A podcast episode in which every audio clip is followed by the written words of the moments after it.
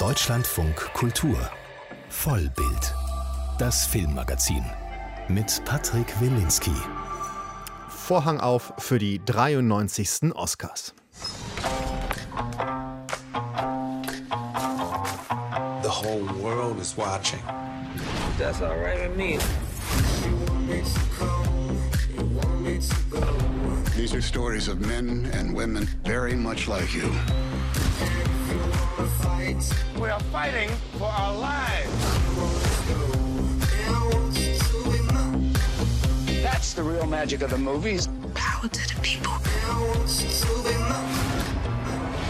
I will bring honor to us all. Why was so dramatic? And the Oscar goes to. Thank you so much. Once upon a time in Hollywood, ain't that the truth? The Oscars live Sunday, April 25th on ABC. Ja, so klingt sie, die Promorolle des Senders ABC, der die Oscars traditionell äh, überträgt in den Vereinigten Staaten. Ist jetzt dieses Jahr alles anders oder doch wie immer? Acht Monate dauerte diese Oscarsaison, länger als je zuvor, und wir verraten Ihnen in dieser Stunde, wer zu den Favoriten gehört. Wir füllen auch live unsere Stimmzettel aus und sprechen über das Hollywood-Kino in Zeiten der Pandemie. Deutschlandfunk Kultur. Sie hören das Filmmagazin, in dem wir jedes Jahr kurz vor der Verleihung der Oscars über Favoriten sprechen, aber auch über die Qualität natürlich der nominierten Filme. Und das machen wir mit einem sehr eingeübten Panel mittlerweile, bestehend aus der Filmkritikerin Anke Lewicke. Hallo. Hallo, lieber Patrick. Und live zugeschaltet aus Los Angeles, wo es noch sehr, sehr früh ist, die ARD-Korrespondentin Katharina Wilhelm. Guten Morgen. Guten Morgen. Meist ist es ja so, dass man in der Stadt Los Angeles vor den Oscars die Werbung sieht, man wird auf die Veranstaltung hingewiesen. Wie sieht es denn dieses Jahr aus? Merkt man trotz Pandemie und Maske irgendetwas von den 93. Academy Awards? Ja, das ist eine sehr gute Frage und ich fand es fast ein bisschen deprimierend, gestern durch Hollywood zu laufen. Ich habe mir frische Eindrücke gestern gesammelt. Normalerweise ist es so, wenn man am Freitag vor den Oscars eben nach Hollywood auf den Hollywood Boulevard fährt, eben diesen Walk of Fame, den alle irgendwie kennen mit den Sternen, dann kommt man da kaum durch. Da gibt es viele Straßensperren schon, der rote Teppich ist schon ausgerollt und man sieht ein paar goldene Oscar-Statuen vor dem Dolby Theater. Und dieses Mal war gar nichts. Ähm, und das fühlte sich ganz merkwürdig an. Und einige Touristen fragten auch, wo, wo sind denn die Oscars eigentlich? Und die, die Antwort ist tatsächlich, äh, die sind auch da, aber der rote Teppich wird dieses Mal an, dem, äh, an der Union Station ausgerollt. Das ist hier der große Bahnhof in Downtown Los Angeles. Denn zum ersten Mal soll es ja zwei Veranstaltungsorte physischer Art geben für die Oscars. Und ähm, deswegen ist ein bisschen mehr Bahnhof sozusagen am Bahnhof. Und ähm, da bin ich auch hingefahren, aber auch da sieht, sieht man nicht wahnsinnig viel. Also, ähm, wenn man es nicht wüsste, dann würde man sagen, wo, wo sind eigentlich die Oscars? Ja. Wir sollten vielleicht wirklich über diese Veranstaltung sprechen, die ja als Live-Zeremonie über die Bühne gehen soll, was ja durch diese pandemische Lage in Kalifornien lange Zeit als unmöglich galt. Jetzt lese ich, dass Kalifornien in den Vereinigten Staaten zumindest mitunter die niedrigsten Inzidenzen hat. Ähm, kann sich da noch kurzfristig was ändern oder wird es wirklich dieses große Live-Event werden, das die Filmbranche auch jetzt mal sehen möchte? Nee, also kurzfristig kann sich da eigentlich gar nichts mehr dran ändern tatsächlich. Und das hat natürlich auch mit diesen guten Zahlen zu tun. Also interessanterweise, ich hätte es im Januar nicht mehr gedacht, ist Kalifornien auf einem super Weg. Aber es hat natürlich auch mit der Impfkampagne hier zu tun in den USA und speziell in Kalifornien, die echt total ähm, erfolgreich läuft. Und ich glaube fast jeden, der ich kenne, der ist geimpft oder hat schon Impftermine in Aussicht. Also das läuft jetzt tatsächlich sehr, sehr rund und das spielt natürlich auch den Oscar-Machern hier in die Karten. Ja, das ist ja wirklich auch mal ein Oscar-Gewinner, der diesen Oscar inszenieren möchte. Steven Soderbergh ist unter anderem zuständig für die Produktion der Show und es soll wirklich anders werden. Es soll eine Art Live-Film inszeniert werden. Es gab vorab eine Pressekonferenz, in der er schon geheimnisvoll ein paar Details preisgegeben hat. Was wissen wir denn eigentlich über Sonntagabend? Ja, wir wissen nicht zu viel, aber ja, es soll eine Art Film werden. Es soll äh, vor allem um das, äh, um diese Magie des Films gehen. Ähm, wir wissen, es, ähm, es wird eben ein großer Teil in diesem Bahnhof stattfinden. Und ähm, ich glaube, dieses ganze Setting wird interessant sein, weil wir wohl auch so ein bisschen Tageslicht mit reinbekommen. Also eine ganz andere Anmutung als so dieser Theater- oder Kinosaal, den wir sonst immer bekommen. Äh, es wird so einen Garten geben, der äh, aufgebaut wird ähm, vor der Union Station, zumindest so lese ich das. Ähm, und Masken werden ein großes Thema spielen. Aber weiter äh, verifiziert wurde nicht, worum es da genau geht. Ähm, interessant finde ich auch, sie werden auch noch mal versuchen, in verschiedene Locations zu schalten. Also London zum Beispiel soll so ein Hub sein, wo man hinschaltet, weil es natürlich viele Filmemacher, Schauspieler, Schauspielerinnen nicht nach LA geschafft haben, sondern in Europa hängen geblieben sind, wegen Einreisebestimmungen allein oder weil sie gesagt haben, ich kann mir diese Quarantäne von zehn Tagen hier in den USA noch nicht leisten. Anke, jetzt hole ich dich rein wieder ins Panel. Wir haben dich nicht vergessen. Was erwartest du eigentlich von einem Steven Soderbergh, der ja qua seinem Spielfilm Contagion ja eigentlich vielleicht der beste Produzent ist für diesen sehr ja pandemiebedingten Oscar? Er hatte ja die ganze Pandemie quasi vorausgesehen. Ja, das stimmt. Und er ist ja auch in jedem Genre zu Hause. Also er kann irgendwie ganz souveräne Gangster-Movies mit George Clooney inszenieren. Dann wieder so sehr fertige B-Movies, die er nur mit Handys macht gemacht und er hat ja so eine selbstverständliche Eleganz. Und ich glaube, die werden wir dann Sonntagabend auch zu sehen bekommen. Und Katharina hatte das ja schon eben angesprochen mit den Masken. Da bin ich ja doch sehr gespannt drauf. Auf der Bühne dürfen die Stars dann ja die Masken wohl fallen lassen. Aber vielleicht macht er doch so eine Art Maskenball mit so venezianischen Masken raus, sodass wir dann immer wieder raten müssen, wer steht da auf der Bühne. Und man kann ja nur sagen, er hat für seinen Oscar Film, ein super Cast, der ist einfach gegeben. Und ich bin aber gespannt, wie er mit den Werbepausen umgeht, wie er die integriert in seinen Oscar-Film, ob er sich dafür auch eine Dramaturgie einfallen lässt. Damit hätten wir schon das mediale und pandemische Umfeld der Veranstaltung geklärt. Mir gefällt übrigens die Idee mit dem Bahnhof, denn der erste Film aller Zeiten ist ja der Zug, der in den Bahnhof einfährt, der Gebrüder Lumière. Und ich bin fest überzeugt, dass jemand, der so gut die Filmgeschichte kennt wie Steven Soderbergh, darauf Bezug nehmen wird. Erinnern Sie sich eigentlich noch an den Hashtag OscarsSoWhite, mit dem die Diversity-Aktivistin April Rain 2015 auf die mangelnde Diversität unter den Nominierten hinweisen wollte? Seitdem ist viel passiert. Die Academy hat mehrere Reformen angestoßen und dieses Jahr zeigt sich, dass diese wohl anfangen zu wirken. Ich spreche weiterhin mit unserem Oscar-Panel bestehend aus Anke Lewicke und Katharina Wilhelm in Los Angeles. Frage nach Los Angeles, wird das denn auch in der Branche so wahrgenommen, wie ich das gerade zusammengefasst habe, dass diese Diversitätsoffensive der Academy jetzt geglückt ist? Ja, das würde ich schon so sagen. Also die Schlagzeilen waren jetzt im Vorfeld der Oscars durchaus, das sind die diversesten Oscars äh, ja im Prinzip seit der Geschichte. Und das liegt äh, an zwei Dingen, würde ich sagen. Zum einen, dass die Oscar Academy sehr bewusst in den vergangenen Jahren äh, viel dafür getan hat, mehr Frauen, mehr Black und People of Color aufzunehmen in eben dieses Monstrum an Akademie äh, von mehreren tausend Menschen. Das ist das eine. Ähm, zum anderen liegt es aber natürlich an der Pandemie auch, an den Filmen, die nominiert sind und an den Filmen, die auch fehlen, glaube ich. Also was wir in diesem Jahr sehen, sind ja vor allem Indie- und Autorenfilme, die nominiert wurden. Ich fühle mich fast ein bisschen wie beim Sundance Film Festival, ehrlich gesagt, und nicht so sehr bei den Oscars. Also viele von diesen Blockbustern oder auch sehr äh, relativ typischen Hollywood-Filmen fehlen aus meiner Sicht. Was wir dazu gewonnen haben, sind eben total viele interessante Stories. Also wir haben viele Black Stories dieses Mal dabei. Ähm, Einwanderergeschichten, äh, Minari zum Beispiel, da kommen wir ja noch drauf, sicherlich. Ähm, und natürlich es, es schlägt sich das auch im Cast wieder. Also wir haben äh, neun von 20 Schauspieler und Schauspielerinnen, die nicht weiß sind. Und das ist tatsächlich mal ein Rekord. Und dann natürlich Kategorie Regie. Zwei Frauen treten da mal gegeneinander ein. Äh, Wenn es nicht so traurig wäre, müsste man das feiern. Aber das ist tatsächlich das erste Mal in der Geschichte. Ähm, wird also Zeit. Ähm, aber ja, um es nochmal zu sagen, ja, es sind wirklich sehr diverse Oscars. Äh, und ich hoffe, dass es mal so weitergeht. Anke, steht die Diversität für dich als Filmkritikerin auch im Zeichen der Qualität der Filme? Ja, ich finde, darüber müssten wir noch mal äh, genauer im Verlauf der Sendung zu sprechen bekommen. Also ich finde, es ist erstmal eine gute Bandbreite da. Es sind Biopics vertreten, es ist ein Gerichtsdrama da, es ist eine Einwanderergeschichte da, wie schon erwähnt wurde. Also eine Genrevielfalt ist da. Ich sehe auch den Autorenfilm gut vertreten, den Autorinnenfilm. Es sind alles auch sehr persönliche persönliche Auseinandersetzung. Und vielleicht stimmt das auch mit dem Autorenfilm insofern, dass viele der Regisseure, Regisseurinnen auch die Drehbücher geschrieben haben, auch an der Produktion beteiligt waren, also überall Einfluss nehmen konnten. Aber ich finde, teilweise muss ich doch sagen, dass die Ergebnisse doch auch sehr überraschend konventionell ausgefallen sind. Blicken wir doch mal auf eine Kategorie, von der ich sagen würde, dass sie diese Internationalität durch diese Öffnung der Akademie vielleicht am besten lebt, erst erstmal. Ne? Die beste Regie, einfach mal, ja, Fun Fact letztendlich, dass seit 2009 diese Kategorie beste Regie ein Franzose, ein Brite, drei Mexikaner, davon zwei gleich zweimal, ein Taiwanese und ein Südkoreaner gewonnen haben. Nur einem Amerikaner ist das gelungen. Dieses Jahr sind, wir haben es ja gerade schon gehört, zwei Frauen nominiert, aber auch ein Mann aus Europa, dieser hier. Actually, that was our starting point. Wouldn't it be fun just to make a celebration of alcohol? And I'm sure it would, but it wouldn't be as truthful.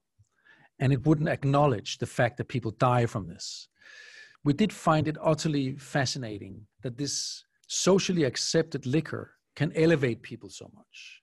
Das war der Däne Thomas Winterberg, mit dem wir schon sprechen konnten über seinen Spielfilm Der Rausch, der auch in der Kategorie bester internationaler Film nominiert ist. Hier hat er uns gerade erzählt, warum er einen Film gemacht hat über einen Mann, der permanent Alkohol trinkt und versucht, den Pegel nie tiefer fallen zu lassen als eine gewisse Promillezahl. Es war faszinierend für ihn, hat er gerade betont, wie dieses sozial akzeptierte Getränk Menschen so sehr beschwingt. Anke, auf die Blick auf die Kategorie beste Regie. Wir haben David Fincher, Biografie Mank hat er gedreht. Lee Isaac Chung für Minari. Chloe Zhao für Nomadland. Emerald Fennell, eine Debütantin, für Promising Young Woman. Zwei Frauen. Ist doch alles gut. Ja, könnte man so sagen. Und ich finde auch gerade die Regie, da kann ich viele einzelne Handschriften auch rauserkennen. Nehmen wir zum Beispiel Chloé Chao, da werden wir ja sicher später noch mal ausführlicher drüber reden. Das ist ja ganz erstaunlich, dass diese Regisseurin ihre Geschichten immer in der Realität findet. Also sie hat ja schon auch Erfolge mit ihren zwei vorherigen Filmen gemacht. Dafür hat sie lange in einem Reservat in South Dakota gelebt. Jetzt hat sie sich auf die Straße begeben für No Man's Land und hat eben ganz lange mit, äh, mit modernen Nomaden gelebt, die einfach durch die USA von Job zu Job ziehen. Und ich glaube, da kommt was ganz Neues einfach mit herein. Eine neue Handschrift, wie es sie schon lange einfach in den Staaten nicht mehr gegeben hat. Ja, und dagegenüber haben wir dann aber wieder sowas wie David Fincher, der ganz souverän reingeht mit Menk in das Hollywood-System der 30er, 40er Jahre. Und mit ihm tauchen wir einfach ein, wie damals die Filme gemacht wurden, aber wir sehen eben auch, wie aus Illusionen langsam eine Lüge wird, wie Bilder, die eigentlich von Illusionen erzählen, auf einmal Politik äh, für Politik funktionalisiert werden. Also da kriegt der Film auch was Modernes. Katharina Wilhelm, äh, wie ist das eigentlich in den, ja, in den Zeitungen, in den Radiosendungen in Amerika, wenn diese Regisseure und Regisseurinnen über ihre Filme sprechen? Da wäre ja zum Beispiel jemand wie David Fincher quasi, wenn wir identitätspolitisch sprechen, der alte weiße Mann. Merkt man denn auch auf der, bei der Aufmerksamkeitsspirale, dass die Regisseurinnen wie zum Beispiel Chloe Zhao viel stärker im Fokus stehen als David Fincher oder sind die da alle gut präsent und machen Werbung für ihre Filme? Ähm, nee, ich glaube tatsächlich, die Aufmerksamkeit geht natürlich immer dahin, wo etwas Neues passiert. Und äh, David Fincher als eben so ein äh, stark etablierter Hollywood-Regisseur, das ist eben nichts ganz Neues. Und Mank ist natürlich ein toller Film, sieht auch gut aus, aber erzählt eigentlich auch keine neue Geschichte. Es ist Hollywood, das sich selber äh, feiert. Ähm, Hollywood mag auch diese Filme, auch die Oscars mögen diese Filme. Aber ähm, ich habe äh, das Gefühl, dass er eben nach diesen neuen Dingen Ausschau gehalten wird. Und Chloe Zhao ist natürlich mit dabei in Nomadland. Die wird hier sehr stark hervorgehoben und ich glaube auch fast schon, dass ihr diese Kategorie sicher ist. Ähm, aus vielerlei Gründen, auch weil das wirklich ein toller Film ist, auch wirklich eine gute Regieleistung. Aber man schaut natürlich drauf und dieser Aspekt, ähm, dass sie eine Chinesin ist, ist natürlich äh, spannend. Also diese Internationalisierung natürlich der Kategorie spielt hier eine Rolle. Und dann eben auch dieser Blick von außen eben ist interessant. Von außen auf die amerikanische Gesellschaft. Ähm, und ich glaube, das hat ihr eben viel Aufmerksamkeit eingebracht, viel Interesse eben auch an den US-Medien. Anke, wie siehst du das? David Lynch, äh, David Lynch sage ich schon, David Fincher mit einer Regieleistung quasi aus dem letzten Jahrhundert?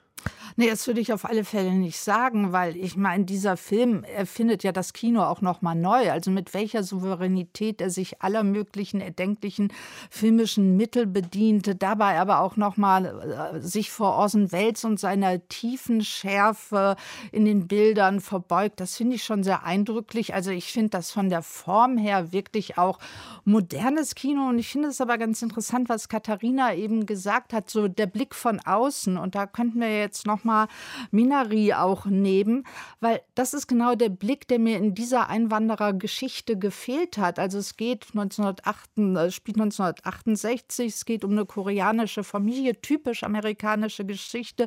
Ein Mann will ein Feld bestellen, er macht es dann mit koreanischem Gemüse und dann kommt eben noch die Großmutter aus der Ferne, um die Familie zu unterstützen, aber auch sie bringt keinen neuen Blick auf die Staaten mit ein und das ist mir so ein bisschen, was mir in diesem Film gefehlt hat, der mir, um nochmal zurückzukommen, insgesamt von seiner Erzählhaltung, auch mit dem Einsatz der Musik, sehr, sehr konventionell so erscheint. Der Spielfilm von Lee Isaac Chung, auch nominiert als bester Regisseur. Also dann machen wir unser Kreuz doch bei dieser Kategorie beste Regie. Ich frage erstmal nach Los Angeles. Wer wird denn dann den Oscar bekommen? Also ich glaube, Chloe Zhao ist für mich ehrlich gesagt die gesetzte Kandidatin. Absolut schließe ich mich an und freue mich jetzt schon. Dann sind das drei Kreuze an dieser Stelle. Ich glaube, es wird die zweite Frau in der Geschichte der Oscars. Traurig genug, aber schön für diese Regisseurin, die wirklich einen sehr besonderen Film gedreht hat. Sie hören Deutschlandfunk Kultur. Wir füllen gerade unsere Oscar-Wahlzettel aus, denn am Sonntag, in der Nacht von Sonntag auf Montag, wird der wichtigste Filmpreis der Welt verliehen. Und wir blicken jetzt auf die Kategorie Beste Hauptdarstellerin. Nominiert sind Andra Day für ihre Darstellung der Billie Holiday in The United States vs. Billie Holiday. Vanessa Kirby ist äh, nominiert als trauernde Frau nach einer Fehlgeburt in Pieces of a Woman. Carrie Mulligan als postmoderner Racheengel in Promising Young Woman. Viola Davis als schwitzend fluchende Bluessängerin Ma Rainey in Ma Rainey's Black Bottom und letztlich Frances McDormand als moderne Nomadin für Nomadland. Anke, ist das nicht vielleicht die spannendste Kategorie des Abends? Es gibt nämlich keine klare Favoritin, oder? Nee, und ich kann mich auch überhaupt nicht entscheiden. Also eine klare Favoritin gibt es vielleicht auch deshalb nicht, wenn man sich so das Vorfeld anschaut. Frances McDormand hat bei den BAFTAs gewonnen, Andra Day bei den Golden Globes und ähm, Vanessa Kirby hat in Venedig gewonnen als beste Darstellerin. Also und auch ich, ich kann mich selbst total äh, gar nicht entscheiden, weil jede Schauspielerin bringt eine ganz ganz andere Facette ihrer Kunst mit rein und alle sind überzeugend. Wie ergeht es dir denn, Katharina? Mir geht es ähnlich und ich habe auch hier ehrlich gesagt auf ein bisschen Input gehofft für meinen Wahlzettel. ähm, ich ich, ich finde es ich find's total schwierig. Auf der anderen Seite ist es halt wenigstens eine Kategorie, die ich als spannend empfinde, weil ich finde, dass an, viele andere Sachen relativ klar sind in diesem Jahr. Ähm, wenn, wenn ich es analytisch betrachten würde, würde ich sagen, naja, Viola Davis, Frances McDormand sind schon ausgezeichnet worden. Vielleicht ist es Zeit für die anderen. Ähm, ich glaube, ich tendiere eher zu Vanessa Kirby. Ich finde das eine, so eine unglaublich intensive Performance gewesen. Ähm, und Andra Dave, ich fand es auch toll, aber ich fand sie ein bisschen zu hübsch für Billie Holiday, ehrlich gesagt, so gecastet auch. Das wären so meine kleinen Einschränkungen, ja, wenn man welche vornehmen müsste. Aber es ist halt wirklich schwierig und ich also finde auch, ein unglaublich enges Rennen insgesamt. Ja, weil letztlich würde ich mich dann doch also für Frances McDormand entscheiden als Fram, die als 60-jährige Witwe dann eben sich in ihren Van setzt und durch die USA zieht, weil für sie, sie tritt ja als Schauspielerin auch immer mehr zurück und wird eigentlich zu einem Medium, durch die, durch das wir dann als Zuschauer und Zuschauerin einfach die USA reflektieren können und auch in fremde Welten reingehen können, zu denen wir sonst gar keinen Zugang hätten. Und das sozusagen, das ist ja noch mehr als Schauspiel, was sie da eigentlich leistet. Und das finde ich schon ziemlich beeindruckend. Deshalb drücke ich ihr, glaube ich, doch die Daumen. Also wenn man so in die Wahlbüros ja. guckt, ne, dann sieht man ja eher Viola Davis. Ich fand den Film nicht so gut. Ich finde auch ihre Performance so an der, an der Grenze zum Chargieren Sheeran, diese berühmte Blues-Sängerin, die eigentlich nur flucht und goldene Zähne hat und schwitzt und vom Auto quasi ins Studio getragen werden muss. Das ist schon so, für mich war das eher Boulevardtheater, aber da scheint ja die Fanbase recht hoch zu sein und dagegen die im wahrsten Sinne des Wortes subtilere, fast schon naturalistischere Herangehensweise von Frances McDormand. Im Weg steht Frances McDormand, dass sie schon zweimal gewonnen hat. Und ich glaube, das kann ja Katharina Wilhelm in Los Angeles uns sagen, das ist schon irgendwie so ein bisschen, wo man sagt, zweimal reicht auch, oder? Ja, also ich, ich, ich, glaube schon, dass das auch eine Rolle spielt, weil keiner kann sich davon freimachen, eben was auch drumherum geschrieben wird und was auch besprochen wird. Auch die, die Menschen, die eben die, die Oscar-Stimmzettel ausfüllen und dann letzten Endes dafür wählen, die wissen da auch davon beeinflusst. Ich glaube, was Frances McDormand zugutekommt, ist, dass sie auch ein unglaublich sympathischer Mensch ist, die auch schon viel getan hat. Ich sage nur Stichwort Inclusion Rider, die ja eben auch bei ihrer ähm, Oscar-Rede das Thema Inklusion, Diversität nochmal angesprochen hat, die also einfach auch so ein wichtiger eine wichtige Stimme in Hollywood ist. Und das, vielleicht kommt ihr das auch noch mal zugute, dass man da auch so ein paar Sympathiepunkte rüberschiebt. Also ich setze mal ein Kreuz, weil wir müssen zu den Männern jetzt rüber. Ich setze mal ein Kreuz bei Viola Davis. Ich gehe auf Nummer sicher. Ich weiß nicht, Anke, wie geht's dir? Ich bleibe bei Frances McDormand. Ich habe jetzt Katharina Zeit gegeben, um sich Dann, zu entscheiden. ja, gut, dann, dann nehme ich Vanessa Kirby, um einfach mal ein bisschen Varianz reinzubringen. Sehr gut. Dann wechseln wir die Kategorie und blicken auf die Männer. Bester Hauptdarsteller. Die Nominierten, das sind der 83 Jahre alte Anthony Hopkins, der einen dementen Mann in The Father spielt, Steven Yeun, der einen koreanischen Immigranten in der Reagan-Ära spielt in Minari, Riz Ahmed spielt einen gehörlosen Metal-Schlagzeuger in Sound of Metal und Gary Oldman, der spielt Herman Mankiewicz in Mank und der letzte Nominierte ist leider nicht mehr unter uns, ist der verstorbene Schauspieler Chadwick Boseman. Er spielt einen sehr ambitionierten Jazzmusiker in Ma Rainey's Black Bottom. Katharina Wilhelm in Los Angeles. Äh, wenn ich die US-Medien richtig studiert habe, äh, gilt der Preis für den posthum natürlich dann verstorbenen Boseman als ausgemacht, oder? Ja, ich glaube auch, da gibt es nicht mehr so wahnsinnig viel dran zu rütteln. Ähm, also A, wir haben gesehen, der ist ja auch schon ausgezeichnet worden, unter anderem mit einem Golden Globe. Seine Frau hat ihn dann ja ähm, entgegengenommen, den Preis.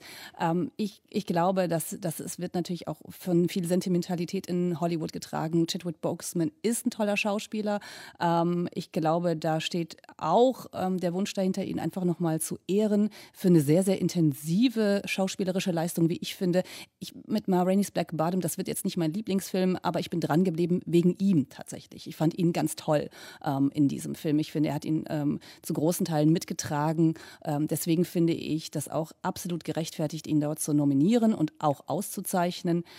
Ähm, aber ich glaube auch, weil er in Hollywood einfach auch wieder, wir kommen mit, mit, mit diesem Persönlichen immer wieder, aber ja, er ist ähm, einfach auch ein sehr sympathischer Charakter und stand hier auch für viele ähm, tatsächlich für äh, die Rechte der Schwarze, Black Panther, äh, die Black Panther Filme waren hier für viele Kinder auch echt ein Vorbild, ja, äh, mhm. ein schwarzer Superheld.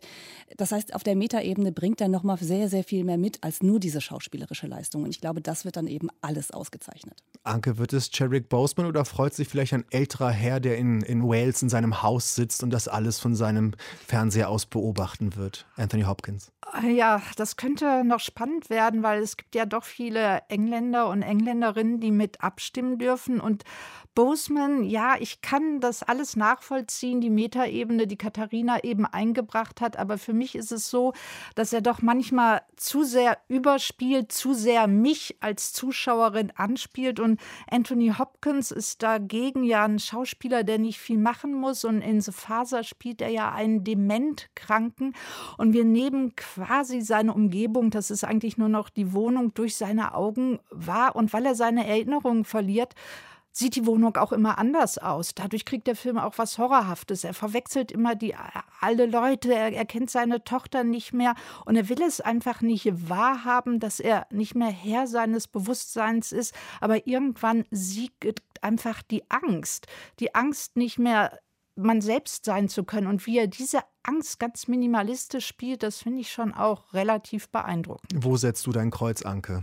Naja, ich weiß, wenn ich eine Wette gewinnen will, müsste ich jetzt auf Boseman setzen. Ist das auch so bei, in Los Angeles der Fall? Ja.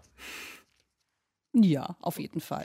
Also ich setze dennoch auf Anthony Hopkins an dieser Stelle, um einfach mal auch auszuscheren aus der, aus der Reihe. Ähm, bleibt uns nur noch eine Kategorie, die besprechen wir gleich. Bester Film. Deutschlandfunk Kultur mit Joyride, wo wir jetzt angekommen sind bei der wichtigsten Kategorie des Oscarabends Bester Film. Es war das Jahr ohne Kino, dennoch haben wir gleich acht Nominierte in dieser Kategorie. Ich nenne sie mal der Vollständigkeit halber: Sound of Metal, Mank, Minari, Promising Young Woman, The Father, Judas and the Black Messiah, The Trial of Chicago 7 und Nomadland. Katharina Wilhelm ist in Los Angeles. Spürt man an dieser Auswahl, dass Hollywood quasi im Pandemiejahr geschlossen hatte?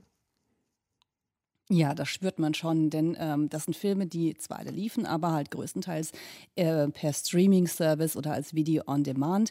Und das ist natürlich eine absolute Neuerung, denn normalerweise gilt immer die Regel, wer nominiert werden möchte für einen Oscar, dessen Film muss eben mindestens an sieben an, aufeinanderfolgenden Tagen in einem Kino in Los Angeles gelaufen sein. Und die Oscar Academy hat diese Regel eben aufgehoben, weil in Los Angeles ein Jahr lang die Kinos zu hatten. Also es ging gar nicht anders. Das hat dazu geführt, dass wir eine ganz große Auswahl von Streaming-Filmen Filmen haben, also tatsächlich auch Filme, die ähm, von Netflix zum Beispiel oder den Amazon Studios produziert wurden, die es sonst vielleicht nicht unbedingt reingeschafft hätten in diese Auswahl. Das ist mal das, äh, das eine. Und dann sehen wir natürlich auch, dass Filme zurückgehalten wurden. Also wir hätten, glaube ich, eine größere Auswahl gehabt, aber einige Studios haben sich entschieden, obwohl die Filme fertig waren, sie zurückzuhalten und sie noch nicht in diese Oscar-Saison hineinzugeben. Und das macht, glaube ich, eben ja dieses Oscar-Jahr besonders aus. Anke, so unterschiedlich diese acht Filme sind und wir können natürlich keine acht Inhaltsangaben präsentieren, sagen diese diese Filme etwas über Amerika jetzt aus? Sind das Spiegelbilder eines Staates im Umbruch, im Aufbruch? Ja, das würde ich auf alle Fälle sagen. Also zusammen könnte man sagen, fragen sich die Filme, wie sich das Land zusammensetzt, wie es geworden ist, was es geworden ist. Also nehmen wir zum Beispiel The Trial of the Chicago Seven. Da geht es ja um die Protestbewegung in den 60er Jahren. Aus was setzt sich diese Protestbewegung zusammen? Dann geht es in den beiden Biopics über Ma Rainey und über Billie Holiday, geht es natürlich um die Ausbeutung afroamerikanischer Künstlerinnen und Künstler? Das ist ja eine Frage, die höchstwahrscheinlich auch heute noch aktuell ist. Dann gibt es natürlich mit Minari eine Einwanderergeschichte. Auch das hat eine Tradition im US-amerikanischen Kino. Also ich finde, ja, es wird schon viel über die Staaten erzählt und das aus ganz unterschiedlichen Perspektiven.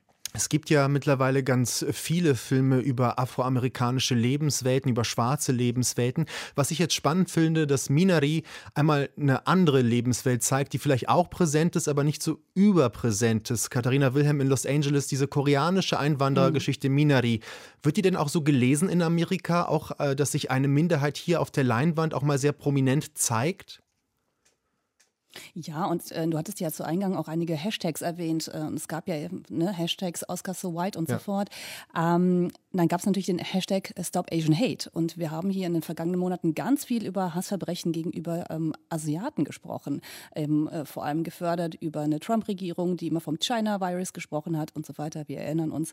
Und das ist ein großes Diskussionsthema, vor allem hier in, ja, an der Westküste, wo es sehr, sehr viele Asiaten gibt. Und ich glaube, dass äh, sich da auch wieder viele finden werden, eben in dieser koreanischen Einwandererfamilie. Deswegen glaube ich, ist äh, Minari auch einfach gut besprochen worden, ist spannend. Was mir an diesem Film fehlt, und da würde ich auch mal mit Anke nochmal mitgehen, ist tatsächlich noch so ein bisschen eine Ebene mehr und das Amerika drumherum. Wir zentrieren uns sehr um diese Familie, ähm, aber mir fehlt so ein bisschen der Einfluss, wo ist dieses Amerika, über das wir eben auch kritisch reden, das eben nicht immer nur freundlich Einwanderer willkommen heißt. Irgendwie hat es mir an der Stelle gefehlt. Ich habe es immer so ein bisschen, immer ein bisschen Angst gehabt in diesem Film, dass da was kommt, aber es passierte nichts. Aber äh, deswegen fühlte er sich an, als würde er so eine, so eine Blase, sag ich mal, existieren. Das war so ein bisschen komisch für mich. Der große Favorit, das ist ja Nomadland von Chloe Zhao. Anke, der Blick auf Amerika, das Amerika, das vielleicht in Minari wirklich fehlt, da würde ich euch beiden recht geben. Ähm, ist dieses Amerika da in diesem letztendlich mythisch großen, angelegten, modernen Western? Ist es ja letztendlich, auch wenn wir Autos sehen und keine Pferde. Ja, es ist auf alle Fälle da, das Amerika, weil eigentlich geht es ja zurück auf 2008, die Finanzkrise. Und da haben eben unheimlich viele Menschen ihr, ihr Haus, ihre Arbeit und alles verloren und leben jetzt eigentlich auf der Straße. Aber sie sind eben nach eigenen Worten nicht nicht homeless, sondern houseless. Und genau dieses Lebensgefühl transportierte der Film. Und da hast du recht, das ist vielleicht auch was sehr Amerikanisches, dieses On the Road sein, sich immer neu erfinden. Aber das Interessante finde ich ja einfach in dem Kino von Chloé Chao überhaupt, dass die Landschaften spielen ja immer auch eine Hauptrolle. Und diese Landschaft, die hier auch gezeigt wird, die beinhaltet keine Glücksversprechen, keine Perspektiven, die ist jenseits der Mythenmaschine, aber trotzdem gibt sie so ein bisschen, das spürt man, Rückhalt diesen Menschen. Dort finden sie ihre Heimat und vielleicht gibt der Film, mit, äh, also durch die Kamera von Chloe Chao, kann Amerika nochmal zu seinen Erzählungen vielleicht zurück, nicht zurückfinden, aber sie vielleicht nochmal neu erfinden und anders weitererzählen. Frances McDormand ist ja die fast schon einzige professionelle Schauspielerin in dem Film. Da sind viele nicht professionelle Darsteller. Katharina, wie ist das? Das Amerika in dem Film, kennst du das auch? Hast du das, hast du diese Menschen gesehen? Also ist, ist hier auch ein romantisches, verklärtes Bild von diesem modernen Nomadentum zu sehen oder trifft sie dann schon fast dokumentarisch eine Lebensrealität? Ja, absolut. Also sie trifft eine Lebensrealität, eine Realität, die ich ja tatsächlich jeden Tag vor der Tür sehe. Also eben Menschen, die sich entscheiden, im, in ihrem Auto, in ihrem Wohnwagen zu leben. Die habe ich hier auch in LA. Ähm, sie, sie spricht ja von diesen Snowbirds viel. Ne? Das sind eben mhm. äh, vor allem Rentner, die dann nach Arizona fahren, um dort den Winter zu verbringen, da zu überwintern. Die gibt es hier, die haben wir auch schon dokumentarisch tatsächlich oder journalistisch festgehalten. Ähm, das ist keine Verklärung und ich finde stark an diesem Film eben, wie, wie sie schafft, diese fantastische Friends Frances McDormand mit diesen echten Menschen zusammenzubringen und dass das nicht merkwürdig wirkt. Das finde ich vor allem ist eine Regieleistung, aber macht diesen Film natürlich eben spannend. Aber ich kann den Film auch gucken, ohne zu wissen, dass es echte Menschen sind und der funktioniert trotzdem.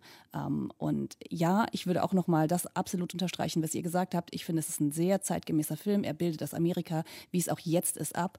Und ich glaube, dass, ähm, dass das auch tatsächlich dazu führen wird, dass der als bester Film gewinnen wird. Dann ist das dein Kreuz, richtig? Weil ich frage jetzt ab. Absolut. Okay. Ja, natürlich. Anke. Auch mein Kreuz und wäre dann ja auch für den Film, den Oscar-Film von Steven Soderbergh ein schöner Abschluss, weil der Film ja auch was Zuversichtliches hat. Damit setze ich auch mein Kreuz bei Nomadland. Ich glaube, das ist einer der gesicherten Gewinner dieses Abends. Damit wären unsere Vollbild-Stimmzettel ausgefüllt. Ich bedanke mich sehr bei Anke Lewicke und Katharina Wilhelm, die für uns sehr, sehr früh aufgestanden ist. Und wer es dann geworden ist, das hören Sie bei uns im Programm bei Studio 9 am Morgen, Montag früh. Vielen Dank.